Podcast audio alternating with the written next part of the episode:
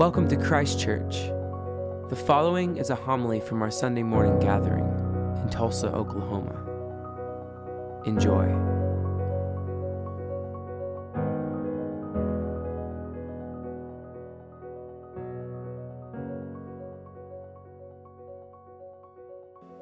The Holy Gospel of our Lord and Savior Jesus Christ according to Luke.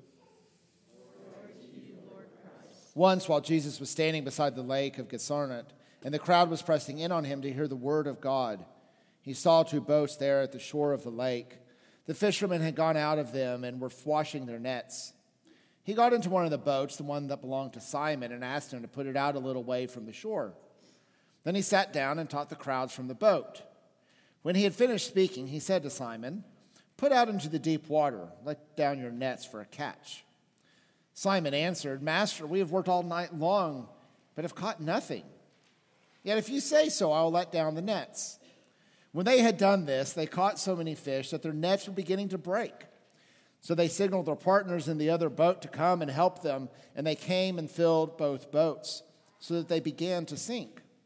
But when Simon Peter saw it, he fell down at Jesus' knees, saying, Go away from me, Lord, for I am a sinful man.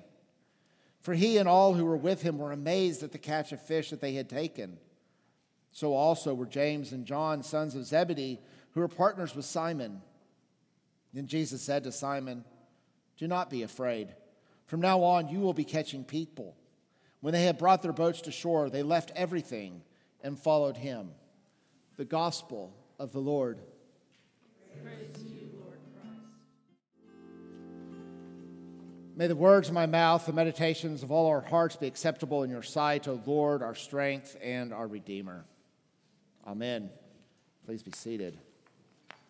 I mentioned at the uh, earlier service that uh, at 42 years of age, uh, looking at little uh, words on a paper just doesn't work as well as it used to.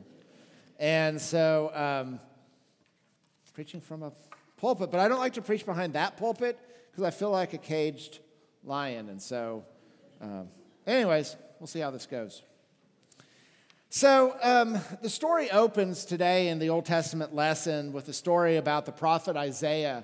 And Isaiah is sitting in a temple, Isaiah is, is praying, and Isaiah has this incredible experience of God. Like, like God breaks into his life um, in a way that is just um, amazing, in a way um, that he remembers it to this day. Like, I don't know if you've ever had those moments in your life, like where the memory is just clear um, as can be.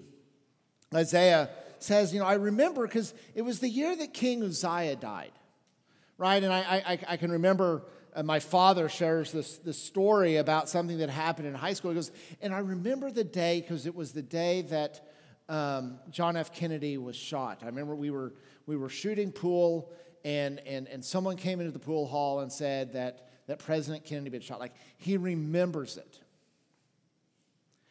I have been in exactly one fight in my life, and it was on January the 28th, 1986. I was in third grade, so I don't have to worry about ESPN's 30 for 30 coming to do a story about this fight. But I remember the date because it was the day that the Challenger exploded. Um, if you remember that when the Space Shuttle Challenger in 1986, they were taking a teacher, Christa McAuliffe, up into space. It was a really um, a big deal. And in the midst of takeoff, the space shuttle um, explodes. And, and, and, and, and I remember because I was afraid of what was going to happen to me. What, what were my teachers going to do for, to me? Uh, what was the principal going to do to me? What was my parents going to do to me for getting into this fight? And because of the Challenger exploding, nothing happened.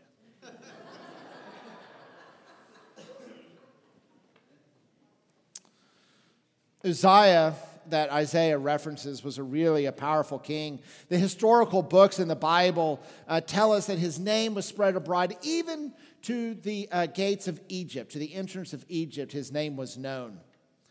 Uzziah was described as one who did what was right in the eyes of the Lord. His reign was prosperous uh, since the time of Solomon. And it's in the midst of, of this year in which this powerful king had died that Isaiah has this experience of God that, that, that, that has strengthened him.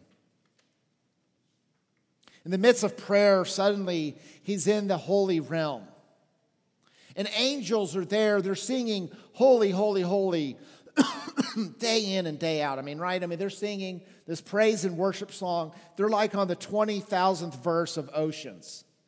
And, and, and, and, and in the midst of this, this constant praise of God, Isaiah um, experiences God. And, and, and, and, and, and God is so holy, God is so awesome, God is so powerful that these angels who do nothing but praise God, who do nothing but sing praise worship, like even they can't look at God and they have their eyes covered up. But here's Isaiah who sees God, and, and Isaiah goes, Oh, I am a man from an unclean with unclean lips from an unclean land, and I, I have seen God. It's the equivalent of Wayne and Garth in Wayne's World crying out, We're not worthy, we're not worthy. And it's a powerful reminder that the spiritual life and our experiences about God do not come as a result of our own goodness, of our own achievement, or because we are spiritual enough. The message is not get your stuff together and then God will come into your life.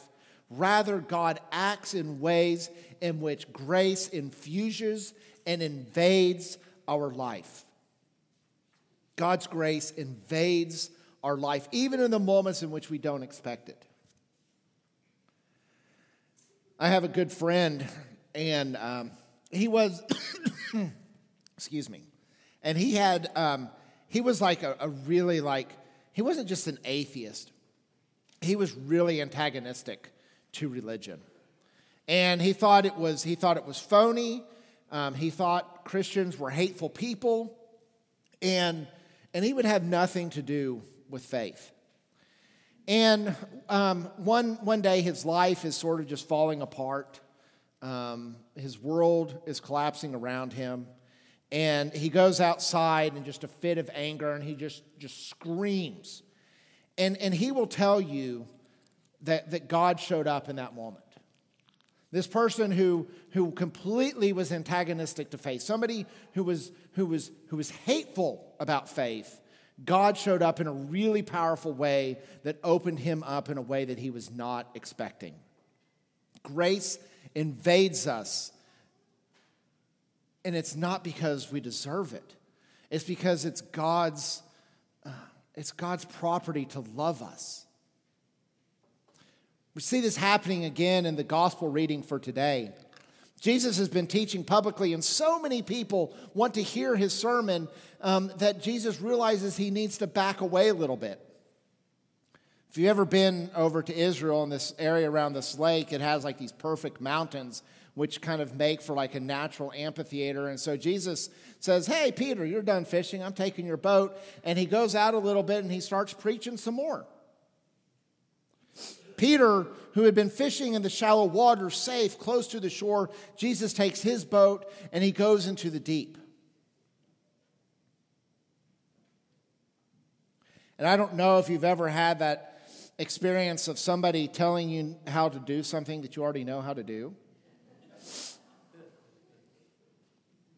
One time I was uh, at a Fourth of July family uh, get together, and, and we asked someone to take a picture of us and this financial planner begins to tell the owner of Party Pics how to take a photo. And then imagine Peter's thoughts when Jesus starts giving him fishing advice. I've been fishing all night. I'm finished. I'm tired. I want to go home. And Jesus says, Well, Peter, I know I'm a carpenter from Nazareth, but let me tell you how to fish. And Peter's sitting there going, I've fished my entire life. My dad has fished his entire life. My grandfather fished his entire life. What is this guy trying to tell me? But he says, okay, I'll try it. And so Jesus tells him to go away from the safety of the shore, go into the deep waters, put down your nets. And there are so many fish in these nets that the nets begin to break. And as they pull up these nets full of fish, they realize that they don't have enough room in their boat and they have to call someone else. So they call someone else and they say, Come on, we got to put fish in here too. And the boats begin to sink because there are so many fish that they have caught.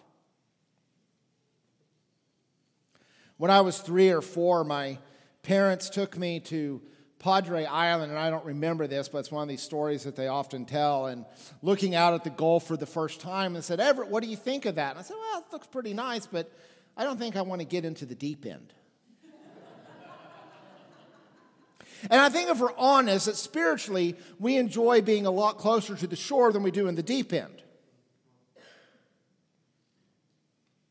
But yet, when Jesus captures our life, when, when grace infuses into our life, what happens is, is it tries to push us into the deep waters.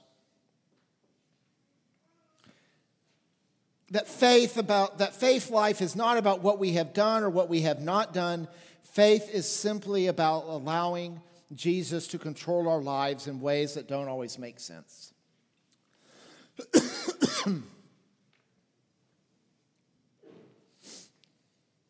In the gospel lesson, Jesus goes and he tells Peter, I'm going to have you fish for people.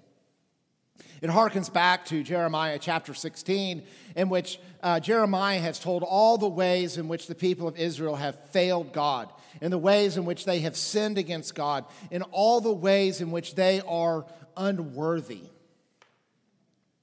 And Jeremiah then says at the end of this, But I am going to send out fishermen to fish for the lost.